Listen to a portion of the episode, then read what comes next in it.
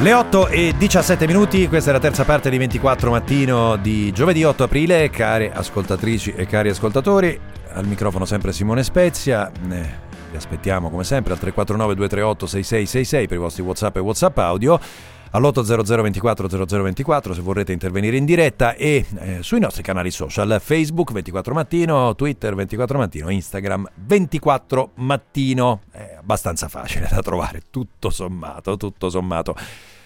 Alle 8.35 avremo ospite il ministro delle infrastrutture e della, delle mobilità sostenibili Enrico Giovannini, con lui ovviamente parleremo di Alitalia, di autostrade, eh, come è andata a finire, del piano nazionale per spendere i soldi di Next Generation EU perché poi l'abbiamo lasciato un po' da parte il recovery plan in questo periodo, molto concentrati sui vaccini, però è l'altro cuore no, pulsante, dovrebbe essere l'altro cuore pulsante di questo eh, governo.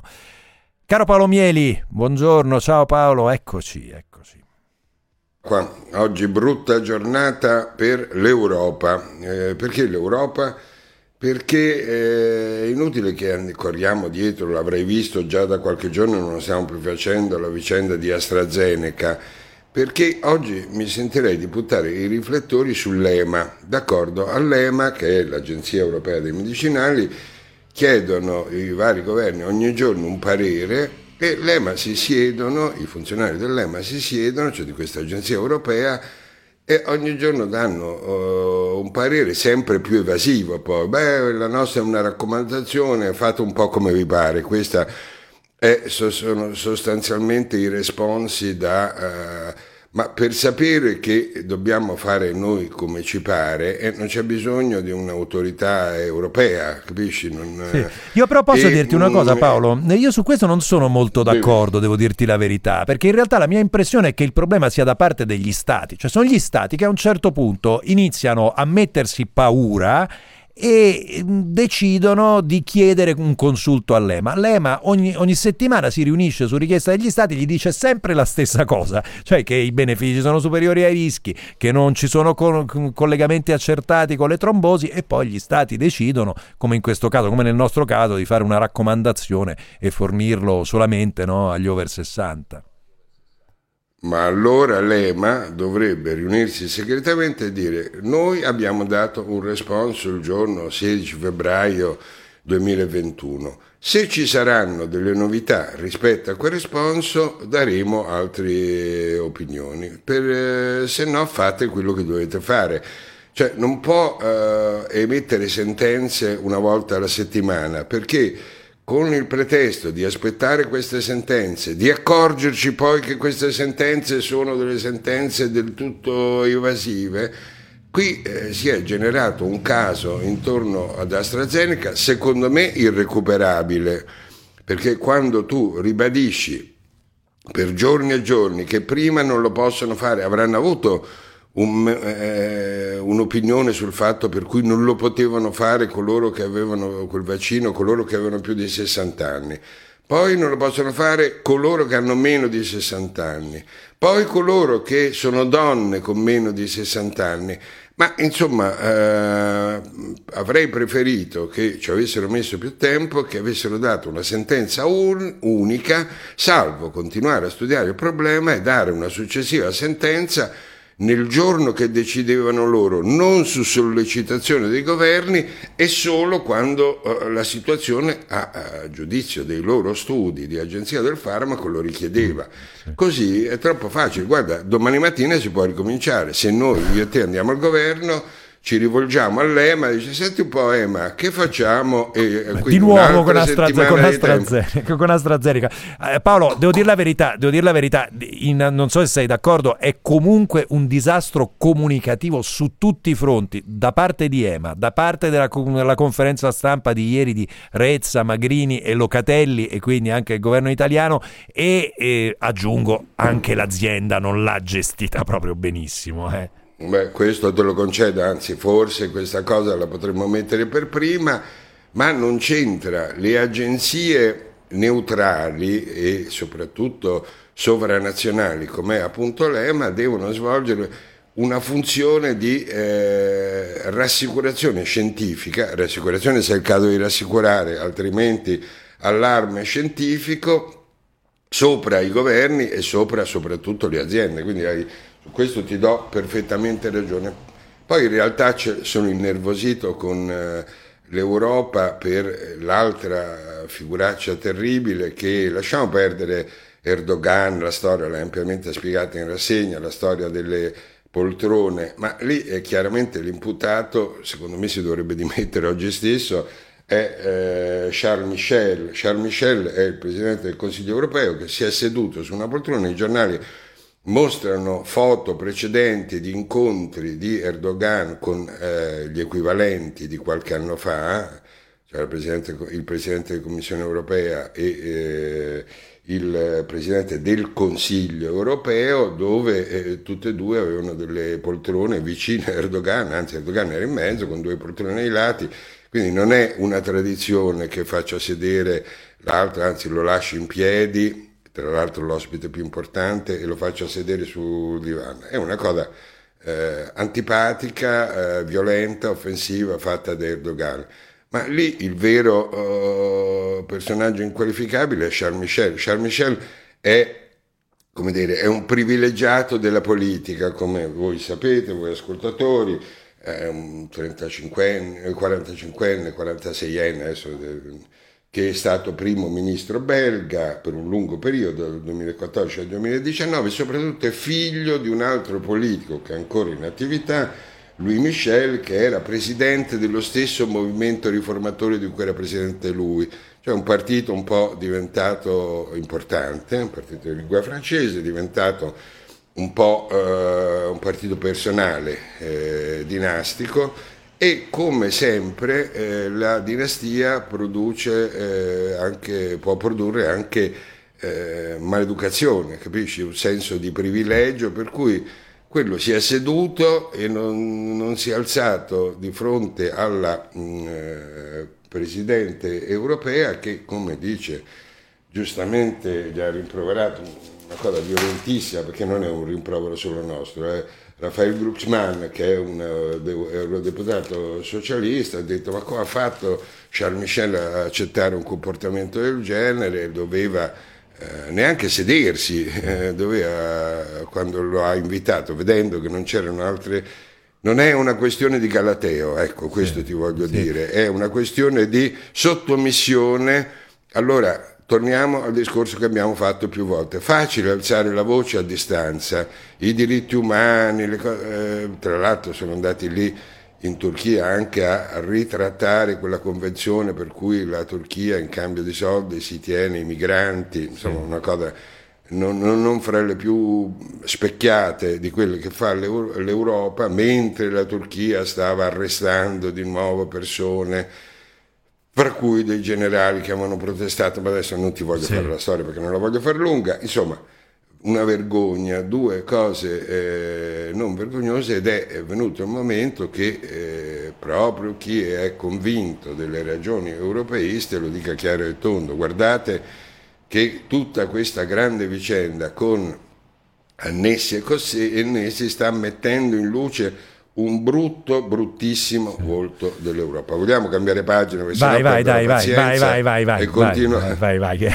Allora, vado, vado alla politica italiana. Attenta, la destra sta uh, dividendosi in una maniera molto forte su questa vicenda del Copasir, sì. dove il uh, presidente, che è Raffaele Volpi della Lega, non se lo vuole andare, sì. non vuole cedere il passo al rappresentante del partito dell'opposizione che è oh, Fratelli d'Italia. Stamattina scherzo da Paolo, Paolo, stamattina un po' scherzosamente, spero che se Volpi ascolta non, non se ne abbia, ha un, un, po', del giapponese sull'isola che, no, che, è finita la guerra e non se ne è accorto ed è, ed è, ed è, ed è fermo là, però, però che dici? Ma, ma, lui continua a dire, anche oggi ho visto, l'ha fatto in un'intervista a Repubblica, io faccio come D'Alema, anche D'Alema era presidente del Copasir quando eh, il suo partito passò in maggioranza, rimase tranquillo e beato presidente del Copasi, c'è il precedente D'Alema, non vedo perché D'Alema, D'Alema, D'Alema e con il pretesto di D'Alema sta lì, co- eh, rimane lì. Comunque per la destra è una bruttissima grana che ne mette in eh, rilievo, tra l'altro come vedremo ha dei risvolti, ci fa una miglior figura Giorgia Meloni, che tra l'altro è una cosa strana, oggi pochissimi giornali lo dicono, ma mm, fra questi Repubblica fa un convegno adesso sulla digitalizzazione, un convegno che eh, non, non dei maggiori, ma dove c'è una sfilata di personaggi del governo, dai ministri Vittorio Colau, Roberto Cingolani al sottosegretario Franco Gabrielli, sai chi è, no? l'ex capo della polizia che oggi è delegato alla sicurezza, e il capogruppo di Fratelli d'Italia gioisce perché dice questo è il riconoscimento che noi siamo eh, importanti, seri, coerenti e, e, anche nel governo visto che eh, Letta si dividono eh, Renzi e Letta perché Renzi sta dalla parte della Lega mi sembra di aver capito dai giornali. Sì, sì, sì. dalla parte di Volpi e eh, invece Letta soffia sul fuoco dalla parte della Lega. Loro stanno per ma ti dicevo, una cosa che mi ha incuriosito è che in quella vicenda che tu hai trattato di Zingaretti che si infuria, eh, che dice mi state rovinando la carriera politica sì, perché sì. si è dovuto dimettere eh, il presidente del Consiglio regionale del Lazio, Mauro Boschini, perché sono stati pizzicati a fare assunzioni, di nomine, sì. di assunzioni tutte di personaggi del PC 10 su 16, non so quanti erano, 10 su 16 eh, a un certo momento i giornali raccontano che a Zingaretti non bastano le dimissioni di Boschini, personaggi sì. abbiamo sempre, no, ma vuole l'uscita di tutti i componenti dell'ufficio presidenza che hanno approvato le assunzioni, fra i quali c'è anche Michela Di, Bira, eh, di Biase, che è la potentissima ex consigliera capitolina, moglie del ministro Dario Franceschini, un personaggio di grande potere e che Zingaretti si azzarda a voler far dimettere, sì. ma eh, povero lui. Ma la cosa che mi interessa non è la storia di Michele Di Biasi, bensì che la Lega si oppone perché perderebbe una delle due poltrone occupate in favore di Fratelli d'Italia, che infatti chiede l'azzeramento di questa commissione. È interessante, vedi? Sì. Cioè si riproduce ovunque la storia che Lega e Fratelli d'Italia litigano e poi non sono bei motivi ideali, ma litigano per delle poltrone. La Lega vuole tenersi le sue, che aveva in quanto membro dell'opposizione, Fratelli d'Italia dice no, sì. voi siete passati al governo adesso, e adesso. Bella vicenda. Senti Paolo, io chiuderei con te e con eh, eh, come avevi ampiamente previsto la presunta no, Denise Pipitone, non è Denise Pipitone ovviamente, no? Una, una, vera pagliacciata. Guarda, di tutta questa vicenda poi mi, mi fa pena la moglie, eh, cioè la mamma di Denise Pipitone che eh, si è vista stressata da questa buffonata televisiva, ma mi ha fatto impressione la dichiarazione del suo avvocato che si chiama Giacomo Frazzitta, perché dico come mai l'avvocato ha partecipato a questa pagliacciata? E lui oggi dice: Ho sempre pensato che al 99%, confrontando le foto da piccole, questa ragazza non fosse Denise. Ma registrazione conclusa, il mio ego è lievitato. L'interprete mi ha detto che uno con gli attributi come me non l'aveva mai visto. Cioè anche l'avvocato della signora Piera Maggio si è fatto travolgere in, in, dalla tv russa in questo caso perché gli hanno detto che era talmente bravo, talmente, cioè, tu sei un vero personaggio televisivo e quindi ha accettato di partecipare alla pagliacciata, di non dire che questo esame, tra l'altro era un esame sì. di comparazione dei gruppi sanguigni e neanche del DNA, era una buffonata. Mm. Io un avvocato così lo cambierei. Eh sì, direi, direi di sì, una vicenda veramente triste. Caro Paolo, ci sentiamo domani mattina. Buona giornata. Grazie. Grazie, ciao. ciao. 24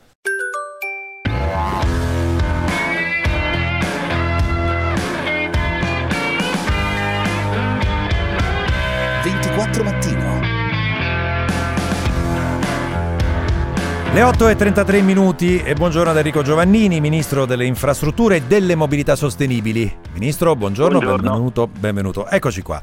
Allora, grazie per aver accettato il nostro invito. Eh, con lei parleremo ovviamente anche del recovery plan, del piano per eh, spendere no, i soldi di Next Generation EU, eh, che è un po' finita sotto traccia questa questione, anche se una è il cuore de- dell'azione di questo governo insieme al piano vaccinale. E però eh, mi faccia partire, Ministro, eh, dai dossier caldi, eh, dei quali il più caldo mi pare all'Italia. Nelle scorse ore, giusto per aggiornare gli ascoltatori, eh, co- come abbiamo raccontato anche in rassegna stampa, eh, c'è stato un via libera da parte della Commissione europea a un intervento pubblico consistente da parte del governo francese eh, su Air France KLM e a quel punto il governo italiano ha detto, beh, però non, disparità di trattamento su questo fronte non ce ne possono essere. È possibile, Ministro, che a questo punto il governo proceda con la soluzione che ha identificato la NUCO anche senza l'ok di Bruxelles? Come ho detto ieri anche in Parlamento, le trattative sono in corso, eh, non è che la trattativa sia in stallo come eh, qualcuno ha detto. Quindi in queste ore ci sono ulteriori interlocuzioni, dopodiché valuteremo i modi migliori per, eh, questa è la posizione del governo, assicurare eh, la partenza di un vettore solido, di un vettore con prospettive economiche buone, anche se sappiamo che il settore del trasporto aereo è in grande difficoltà in tutto il mondo, un vettore che sia eventualmente in grado successivamente di fare alleanze. Eh, e appunto non accetterete, avete detto, una disparità di trattamento rispetto ad Air France KLM, Ministro? Sì, eh, mi sembra il minimo. Il punto cruciale è che eh, Lufthansa e mm, Air France KLM avevano prima della crisi da pandemia una situazione molto diversa rispetto all'Italia e cioè erano imprese solide che producevano risultati economici positivi e così via. Comunque, ripeto, eh, le interlocuzioni sono ancora in corso, il governo è intenzionato anche a fare molto presto per consentire al nuovo vettore di partire e sfruttare dunque la fase di ripartenza dei traffici, dei movimenti, eh, non solo in Italia, eh, a seguito delle campagne vaccinali. I sindacati ieri hanno chiesto oh, nuovi ristori e rivedere il piano ITA. Come eh, reagite alle parole dei lavoratori? Guardi, il ministro Orlando è coinvolto nelle discussioni continuamente e quindi sta lavorando anche per eh, immaginare delle iniziative per ridurre al minimo l'impatto sui lavoratori. Il punto è duplice. Da un lato l'amministrazione eh, attuale che ha problemi di cassa, lo sappiamo bene, e il governo è riuscito a far sbloccare da Bruxelles una serie di eh, ristori eh, cosiddetti che consentono il pagamento comunque delle, della mensilità di marzo e poi quella di aprile. E il problema è quello strutturale, quindi credo che tutti siamo interessati a una soluzione non tampone, ma come dicevo strutturale. Ministro, la porto su un altro dossier eh, del quale si è discusso molto negli ultimi mesi e che sta vedendo degli sviluppi interessanti nell'ultimo periodo ed è la trattativa eh, su autostrade eh, con Cassa Depositi e Prestiti, che è una trattativa ancora in corso, nella quale però nelle ultime ore, da indiscrezioni di stampa, ovviamente abbiamo visto la possibilità dell'arrivo dei, degli spagnoli con eh, Florentino Perez. Eh, come giudichereste un, un, investimento straniero di questo tipo, un investimento spagnolo nella fattispecie europeo e quindi ehm, in, in, autostrade in, in una fase come questa dopo tutto quello che abbiamo visto? Devo dire, eh, preferisco non commentare indiscrezione di stampa sì. come lei. No, lei comprendo, beh, no, comprendo benissimo. Eh. dunque è, è, un momento importante delle interazioni tra Cassa Depositi e Prestiti e i fondi e Atlantia e quindi è opportuno che queste trattative vadano avanti secondo i criteri eh, di mercato ben noti. Quindi preferisco non commentare appunto oh, ma indiscrezione guardi, di ma stampa. guardi Ministro, le, le, posso dire una cosa, amo i no comment quando, quando uno Stefano giust, giustamente non, non, non, può commentare, preferisce non commentare, va benissimo così, è perfetto. Senta, ehm, allora, eh, la porterei mm, piano piano, cioè, ci avviciniamo alla questione del recovery plan no? e, e, dei fondi europei, anche di come vi state muovendo al Ministero, perché so che ha avviato una serie di consultazioni e, e adesso ci arriveremo per, no, con quelli che vengono definiti con un termine inglese eh, gli stakeholder, no? le persone coinvolte, le associazioni e le persone coinvolte. Adesso ci arriveremo, però prima la voglio portare su, anche questa una questione della quale si è dibattuto molto nelle ultime, anche nelle ultime ore, e ha a che fare con come rendere veloci gli investimenti in opere pubbliche in Italia. E il tema si è concentrato molto sul codice degli appalti, che come ben sai è diventato anche una questione politica tra chi chiedeva di cancellarlo, eh, chi di sospenderlo, chi semplicemente di rivederlo. Eh, qua ci sono due posizioni che sono state espresse anche nelle scorse ore dall'autorità eh, garante della concorrenza, l'antitrust, che dice eh, che appunto bisognerebbe sospendere il codice degli appalti e applicare integralmente la direttiva europea. L'ANAC, l'anticorruzione, dice in riferimento solo alla direttiva mh, potrebbe non portare un'accelerazione. Lei come si pone su questo fronte? Beh, intanto segnalo anche eh, l'intervento del presidente dell'ANCE, Buia, che dice attenzione a non creare dei vuoti normativi che potrebbero bloccare l'attività sia delle stazioni appaltanti che delle imprese stesse. La posizione eh, del governo su questo tema è comune, e cioè stiamo lavorando con una commissione istituita insieme al ministro Brunetta con la partecipazione delle tre istituzioni chiave su questi aspetti, cioè la Corte dei Conti, il Consiglio di Stato e l'autorità anticorruzione, oltre che i ministeri naturalmente, per identificare delle soluzioni che consentano più che semplificare di reingegnerizzare l'intero processo. Vorrei ricordare che secondo uno studio della Banca d'Italia di un paio d'anni fa per opere eh, superiori a 5 milioni di euro e chiaramente molte opere del recovery plan vanno oltre questo limite, ci vogliono mediamente 10 anni. Noi dobbiamo realizzarle e metterle in opera entro 5 anni e quindi non sono certo modifiche al margine mm. che possono consentirci di abbattere. Però mi faccio dire eh, una cosa, la fase di progettazione è limitata dalle competenze nelle stazioni appaltanti, cioè nelle pubbliche amministrazioni, soprattutto locali. Quello non ha nulla a che vedere con il codice e si risolve immettendo nelle amministrazioni competenze nuove e adeguate.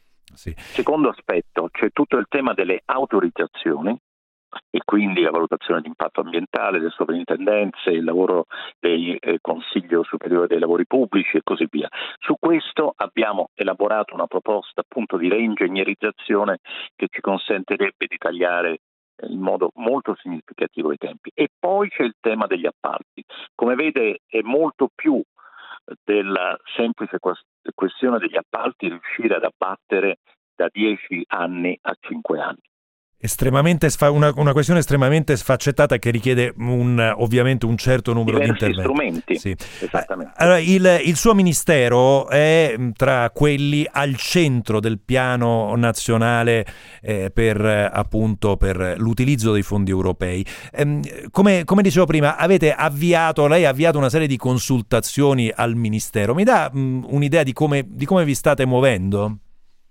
In primo luogo il, le missioni che riguardano in particolare le infrastrutture e la mobilità sostenibile mh, hanno a che fare più o meno con 50 miliardi dei 200 miliardi del fondo complessivo, quindi una fetta molto rilevante.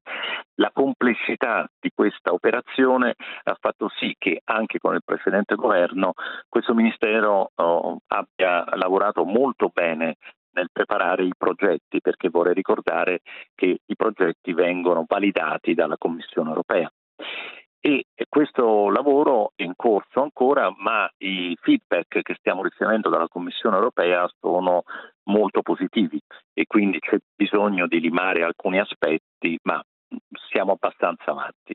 Il tema rilevante però è che una cosa è presentare il progetto, un'altra cosa è realizzarlo, al di là dei tempi di cui abbiamo parlato prima. Per questo io ho avviato un'interlocuzione con gli stakeholder, come lei li ha chiamati, cioè le organizzazioni imprenditoriali, sindacali, la società civile, che sarà un'interlocuzione che durerà per tutta l'attuazione del piano non soltanto per la preparazione del piano. Ci rivedremo venerdì per discutere non tanto dei progetti, non solo dei progetti, ma appunto delle riforme di accompagnamento. Dopodiché noi eh, cominceremo a lavorare con la collaborazione anche degli stakeholder dal primo maggio, cioè il giorno dopo la presentazione del piano, per avviare comunque eh, tutta una serie di attività preliminari. Avere un dialogo continuo con la società civile è decisivo anche perché, lo ricordo, molti di questi eh, interventi richiederanno impianti, eh, nuove infrastrutture e senza un dibattito pubblico coordinato su questi aspetti rischiamo di avere blocchi ingiustificati semplicemente per mancanza di informazione. Certamente, la questione del dibattito pubblico che non è mai decollata in questo paese, da questo punto di vista il suo ministero, oh, ministro, avrà un ruolo strategico evidentemente nel metterlo finalmente in campo, lo abbiamo raccontato tante volte, la famosa sindrome NIMBY della quale abbiamo parlato molte volte, not, not in my backyard, non nel mio giardino, eh, nasce anche dal fatto che eh, le opere a volte vengono calate dall'alto senza dialogo e senza discussione col territorio. È vero, ma questo è uno dei temi proprio al centro della commissione per il dibattito pubblico che era stata prevista dalla normativa e che non era mai partita e che io ho insediato in questi eh, due mesi di, eh, nelle prime settimane di governo, ma anche qui vede la, il tema della reingegnerizzazione. Nelle procedure attuali il dibattito pubblico parte un po' tardi, cioè quando ormai il progetto è esecutivo, eccetera. Se noi anticipassimo quella, quel dibattito in una fase antecedente, quando ad esempio c'è uno studio di fattibilità e così via, come ho proposto adesso per la Salerno-Reggio Calabria di alta velocità, alta capacità, anche la progettazione esecutiva potrebbe avvalersi del, dei risultati del dibattito. In questo modo il dibattito pubblico non sarebbe vista come l'ultima opportunità magari per bloccare un'opera, ma ci sarebbe un coinvolgimento fin dall'inizio come avviene in altri paesi. L'ultima domanda che le voglio fare, se, se vorrà rispondere, quasi chiedendole di, eh, di, smettere per un attimo i panni del ministro, anche se eh, parte di questo governo è, è rimettere i panni dell'economista eh, con, con, il quale tante volte abbiamo dialogato, e, eh, tra l'altro ex, ex ministro del lavoro, è una sua lettura di quello che stiamo vedendo nelle piazze in questi giorni, Ministro, um, al di là di quella di Montecitorio, nella quale um, ci sono stati gli scontri, l'abbiamo raccontato, ma quello ovviamente inaccettabile, no? è evidente, eh, dall'altra parte si vede un paese che sta che in una fase di tensione particolare, no? di quasi come se avesse perso la pazienza. Che lettura ne dà? Do una lettura coerente con quello che ci dicono i dati statistici, e cioè l'area della sofferenza è molto ampia e eh, la mancata ripartenza eh, fa sì che una serie di imprese che in qualche modo si erano difese fino adesso eh, vedano il proprio futuro a rischio. Quindi è certamente uno snodo molto eh, rilevante. Che cosa si può fare di più e diversamente? Noi, come annunciato dal Presidente del Consiglio, eh, proporremo al Parlamento un nuovo scostamento di bilancio con delle misure che siano il più possibile mirate a quei soggetti eh, particolarmente in sofferenza. Già con l'ultimo decreto sostegni, eh, questo atteggiamento di mirare meglio gli aiuti è stato um, già reso operativo. Io, come lei sa, sì. Sono stato uno dei proponenti insieme a Fabrizio Barca del reddito di emergenza che eh, ha aiutato tante tante persone che non avevano altre, eh, altri strumenti di sostegno. Ma qui non stiamo parlando semplicemente di persone che non hanno altri strumenti di, di sostegno, qui parliamo di imprese che a loro volta poi occupano tanti eh, lavoratori.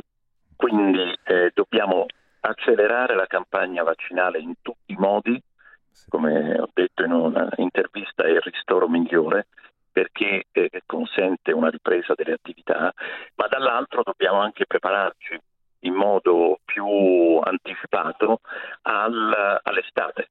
Mm. E quindi insieme al Ministro Caravaglia e al Ministro Speranza lavoreremo per eh, un sistema di trasporti più sicuro, per gli spostamenti previsti anche durante l'estate, eh, non solo in Italia ma anche con l'estero, e una serie di altri interventi che possano aiutare a far ripartire in sicurezza le attività. Ministro, in 30 secondi a chiudere, eh, in 30 secondi a chiudere eh, mi risulta che lei abbia avviato un, all'interno del suo ministero, che tra l'altro ha assunto questo nuovo nome, no? Ministero delle Infrastrutture e Mobilità Sostenibili, un, un processo per finalmente, diciamo così, rendere... Eh, un po' più meritocratico il funzionamento della macchina pubblica. Mi dà un'idea di quello che sta succedendo? Beh, eh, tutti gli anni il ministro di turno deve fissare gli obiettivi per i propri dirigenti e una parte della retribuzione dei dirigenti, come accade nel settore privato, è legata a degli obiettivi precisi, quantitativi. Ecco, io ho rivisto la direttiva precedente introducendo alcuni aspetti. In primo luogo la uh, creazione di infrastrutture più sostenibili, sistemi di mobilità, insomma, più coerenti con il nuovo nome del Ministero, ma sì. soprattutto più rapidità e monitoraggio di tutte le scelte, più rapidità nella preparazione dei decreti attuativi, so quanto voi siete giustamente sensibili a questo aspetto, più rapidità nel monitoraggio di inadempienze, per esempio dei concessionari, in modo da intervenire sulla sicurezza e così via. La ringrazio, grazie eh, al Ministro Enrico Giovannini, Ministro delle Infrastrutture e delle Mobilità Sostenibili, eh, per essere stato con noi. Eh, speriamo di riaverla presto per poter dare anche un aggiornamento eh, su quello che succede. Mm, eh, grazie Ministro, buona giornata, buon lavoro. E saluto Luigi De Magistris, sindaco di Napoli, che torna da noi. De Magistris, eh, bentornato. bentornato. Allora, io riprenderei il filo da quello con, mm, di cui abbiamo parlato con Giovannini poco fa, ed è esattamente questa sofferenza del Paese. Anche ieri Uh, abbiamo visto anche a Napoli in particolare mm, Confesercenti che ha piantato queste 15 croci a rappresentare le tasse, no? i, dolori, i dolori degli imprenditori, è un paese che è in sofferenza. Allora da sindaco, ne abbiamo parlato già ieri con Leoluca Orlando, ci fa piacere tornare a farlo con lei, come sta leggendo questa fase e come vi state muovendo come amministrazione comunale. Situazione è drammatica, è drammatica sul piano sociale, economico, del lavoro e anzi, anzi, secondo me la coesione che si mantiene nelle città è merito anche di un tessuto democratico e dell'attività che fanno i sindaci pur senza munizioni. Quel che è grave che in questo momento l'autorevolezza dello Stato si doveva manifestare sull'approvvigionamento di vaccini, su una somministrazione rapida, su un coordinamento nazionale, su un'uniformità territoriale e su misure economiche non a forma di palliativi, un po' come è stato finora, ma più strutturali, più immediate, più incisive, perché guardi, glielo dico anche da ex magistrato, c'è un tema che è un po' sotto traccia finora, che mentre lo Stato non è così rapido, la criminalità lo è molto di più e sta acquisendo anche un consenso sociale perché si presenta come quello che ti risolve il problema. E i segnali che sta ricevendo su questo fronte sono, cioè ha dei segnali concreti dal territorio su questo fronte del Magistris? Assolutamente certi, ma non è un tema di Napoli, è un tema nazionale. E ovviamente io li leggo perché c'è dall'usura quindi quello che non arriva proprio alla fine del mese, siamo a questi livelli, perché poi l'economia circolare, informale, anche l'economia a nero, non è che arriva il ristoro, arriva il blocco dei licenziamenti o la cassa integrazione. Poi sono le attività commerciali, le attività economiche, quelle che non alzano le saracinesche, si presenta quello che ti vuole dare una mano, quello che vuole entrare in società con le attività produttive, ovviamente io non faccio più il PM, però faccio il sindaco e ho quell'esperienza, io sono molto preoccupato, ecco perché adesso è l'ultimo giro di boa lo Stato più che dichiarare guerra, perché la guerra l'abbiamo rispetto ad altri paesi già persa, Inghilterra, Russia, Cina, Stati Uniti, Israele forse anche altri che non stanno nel G20, fate presto perché l'ultimo giro di boa, i segnali che si vedono al netto delle violenze che vanno sempre condannate, però c'è un'insofferenza che monta e c'è anche una mancanza di fiducia che cresce, una stanchezza psicologica e lo stato confusionale dai colori che cambiano, l'AstraZeneca non si sa si cura non si cura, i vaccini che non avanzano, mentre si vedono immagini in altre parti del mondo dove comincia a esserci una ripresa. Quindi mettetevi nell'imprenditore, nel commerciante, nel cittadino che dice vabbè ho capito, ma perché non ci siamo presi i vaccini prima e adesso dobbiamo perdere tutto questo tempo, per non parlare di alcune immagini dove stiamo ancora che invece di vaccinare le categorie a rischio stiamo vaccinando alcune categorie professionali che non riesco a capire con, con che criteri vengono scelti, questa poi è un'altra storia. Senta, a proposito di criteri di vaccinazione, eh, questa mattina, anzi proprio poco fa, il eh, ministro del turismo Garavaglia ha, è tornato sul tema delle cosiddette isole eh, covid free, le isole interamente vaccinate. Dice, è una cosa che possiamo fare, in realtà è un'iniziativa che è partita eh, da, proprio dalla Campania e dal eh, presidente De Luca, Capri, Ischi e via dicendo. Come la giudica lei? A me non convince per nulla. Io credo, l'ha detto la Corte Costituzionale molto più autorevolmente di me, lo dice la Costituzione in modo ancora più autorevolmente di ognuno di noi. La pandemia è un'emergenza mondiale, la salute è un bene nazionale, il coordinamento deve essere lo Stato. Ma è possibile che lo Stato non riesca a dire con che criteri dalla Lombardia alla Sicilia noi dobbiamo somministrare i vaccini e possibilmente in maniera uniforme, senza discriminazioni territoriali? Non credo che ci voglia molto. Allora incominciamo, oggi è Capri, poi si è reso conto che Capri aveva fatto uno sgarbo a Ischi e Proce, ha messo Ischi e Proce. Poi un domani esce, cioè, ma come andiamo avanti così quando c'è gente che non esce da un anno da casa perché ha fragilità eh, di salute e che non viene ancora vaccinata. Io non, non, penso che si può andare conti. Si sveglia uno la mattina e dice ah vabbè facciamo questa giornata i magistrati, poi si sveglia quell'altro e boh facciamo i giornalisti, l'altro dice no ma ci sono i veterinari, no ci sono quegli altri. Non funziona così, secondo me così non, non, non facciamo quello scatto, ci possiamo mettere pure la divisa e dire che siamo in guerra, ma io ho l'impressione che dobbiamo pensare alla ricostruzione, la guerra senza munizioni non si vince.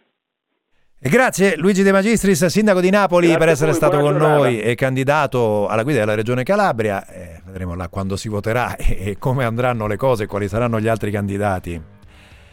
Ci fermiamo, c'è GR24, i ringraziamenti, Carmelo Lauricella in regia, tra l'altro oggi abbiamo anche un filo di tempo in più, Carmelo Lauricella in regia, Alessandro Marco Tulli in assistenza e in redazione, in redazione anche Gloria Guerrera e Giorgio De Luca, i nostri autori Margherita Ina e Francesco Ciaraffo. E ho anche tutto il tempo per ricordarvi i nostri contatti.